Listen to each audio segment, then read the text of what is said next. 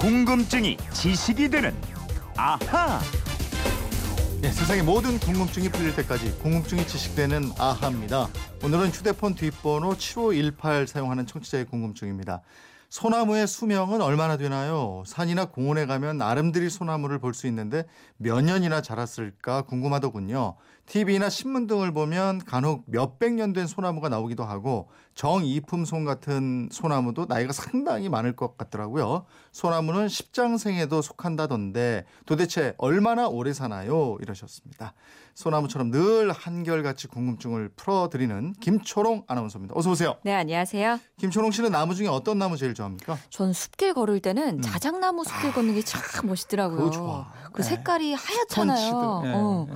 그 멋있고. 강원도 쪽 쫙. 그 인테리어 할 때는 음. 율무나무 있죠. 예? 이렇게 율무나무 초록색 아, 잎으로 그런 게 해서 좋아요? 레고 모양처럼 이렇게 예쁜 게 있어요. 인테리어 비싼 거 하는구나. 아니 꿈이죠 꿈 인테리어. 근데 이 소나무 우리 네. 민족이 가장 좋아하는 나무가 소나무인데 네. 그만큼 인연도 깊죠. 그럼요. 옛날에는 태어나면 3, 7일 동안 솔가지로 금줄을 쳤고요. 소나무에 지은 집에서 솔가지 이 땔감에서 나는 열- 연기를 맡으면서 살았습니다. 그리고 송화가루로 다식을 만들었고요. 솔잎은 또 차로도 마시고 네. 흉년이 들었을 때는 소나무 속껍질을 먹었어요. 또 죽으면 나무 간 속에 들어가서 솔밭에 묻히기도 했죠. 음, 정말 태어나서부터 죽을 때까지 인연이 끊어지지가 않는데 네. 그리고 그 자태나 절개가 비교할 데가 없을 정도로 또 뛰어나고 이렇잖아요. 그렇죠. 또 소나무가 사시사철 뭐 눈이 오나 폭우가 쏟아지나 sak풍이 불어도 네. 언제나 그 푸른 모습을 유지하잖아요. 음. 독야 청청. 그래서 오래전부터 꿋꿋한 절개를 상징했고요. 한편으로는 친근한 벗이기도 했습니다. 음. 고산 윤선도는 오후가 다섯 가지 벗이라는 시에서 더우면 꽃이 피고 추우면 잎이 지거- 지거늘 소라 너는 어찌 눈서리를 모르는다 이렇게 소나무 친구를 노래했어요. 음, 그러다 보니까 우리 애국가에도 나오는 거 아니에요. 예. 남산 위에 저 소나무 철갑을 두른 듯. 맞아요. 예? 예. 서울 남산은 또 유독 울창한 소나무 숲으로 조성이 됐습니다. 네. 조선 시대 태종이 3천 명의 장정을 동원해서 100만 그루의 소나무를 심었고요. 어.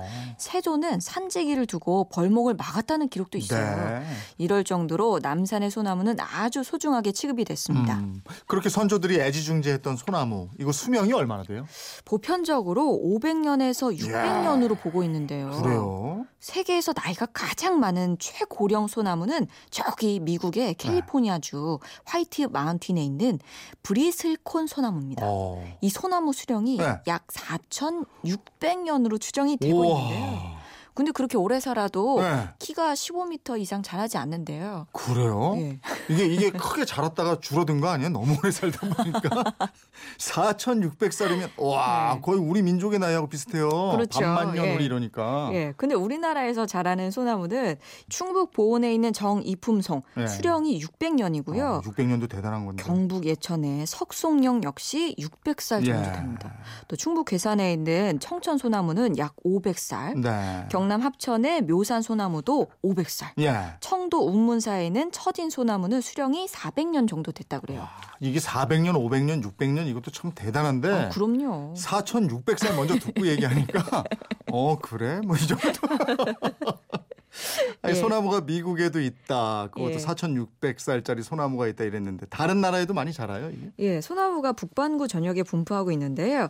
아메리카 대륙에서는 알래스카에서 니카라과, 유럽에서는 스칸디나비아 반도에서 북아프리카까지, 또 시베리아에서 인도네시아, 수마트라까지 퍼져 있습니다.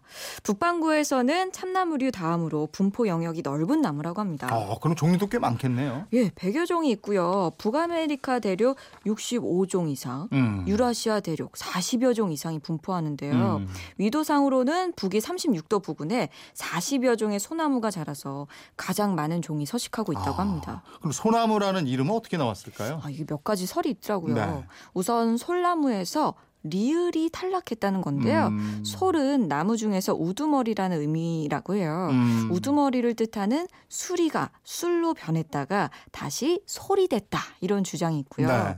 또 중국의 한자 표기 송의 중국식 발음이 우리와 같은 송이라서 음. 중국에서 유래했다는 주장도 있습니다. 네. 그런가 하면 태양의 고유어인 솔에서 유래했다는 고 음. 보는 학자들도 있어요. 여러 가지가 있네요. 그렇죠? 근데 소나무를 부르는 이름도 다양해요. 적 적송도 있고 금강송도 있고 이렇잖아요. 예.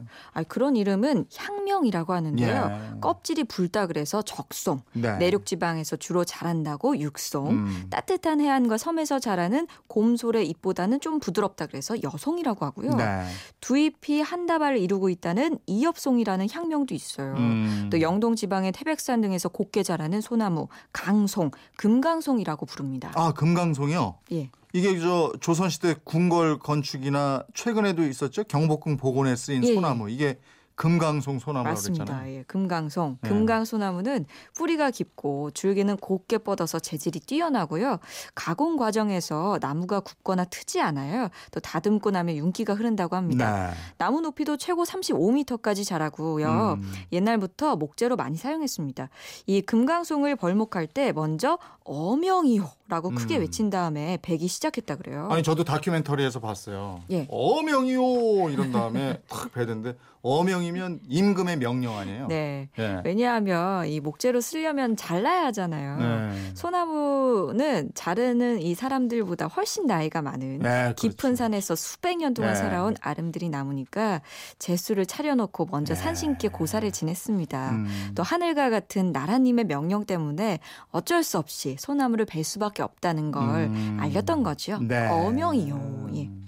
근데 우리 선조들은 그러니까 필요에 따라서 나무를 벨 때 그러니까 나무의 목숨을 앗을 때도 네. 예를 지키고 절차를 거치고 막 이랬다는 거 아니에요? 그렇죠. 이렇게 소나무를 마치 인격이 있는 것처럼 대우하고 이러니까 에, 정이품이라는 벼슬을 받은 소나무도 있고 네네. 또 소나무인데 세금을 내는 소나무도 있고 다 이런 거 아니겠어요? 맞습니다. 예. 그 속리산 정이품 소나무는 세조가 법주사로 행차할 때 타고 있던 가마가 이 소나무 아래를 지나게 됐대요. 네. 가지가 밑으로 처져 있어서 왕의 가마 연이 걸린다 음. 이렇게 신하가 말하니까 이 소나무가 스스로 가지를 위로 들어서 왕이 지나가도록 도와줬다 그래요. 글쎄 말.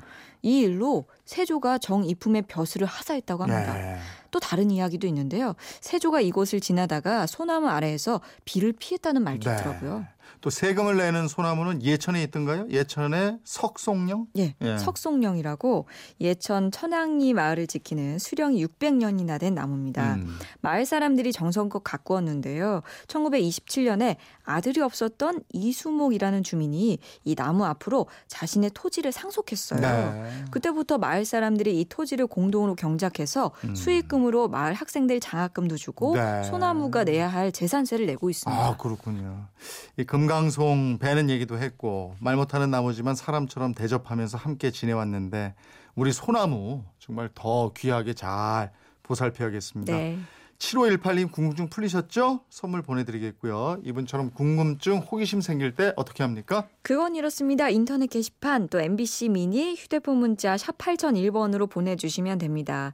짧은 문자 50원, 긴 문자 100원의 이용료 있고요. 여러분의 호기심, 궁금증 많이 보내주십시오. 내일은 어떤 궁금증이에요? 제가 지난번에 그 왕이 되지 못한 비운의 세자들 말씀드렸는데 기억나시죠? 아, 예, 예. 그 왕의 딸 네. 공주들은 어떻게 살았는지 궁금해하셨잖아요. 그래, 그때 공주로 태어나고 예. 싶다고 그랬었죠. 그래서 예. 어떻게 살았는지 자세히 들여다볼게요. 야 어떻게 살았을까?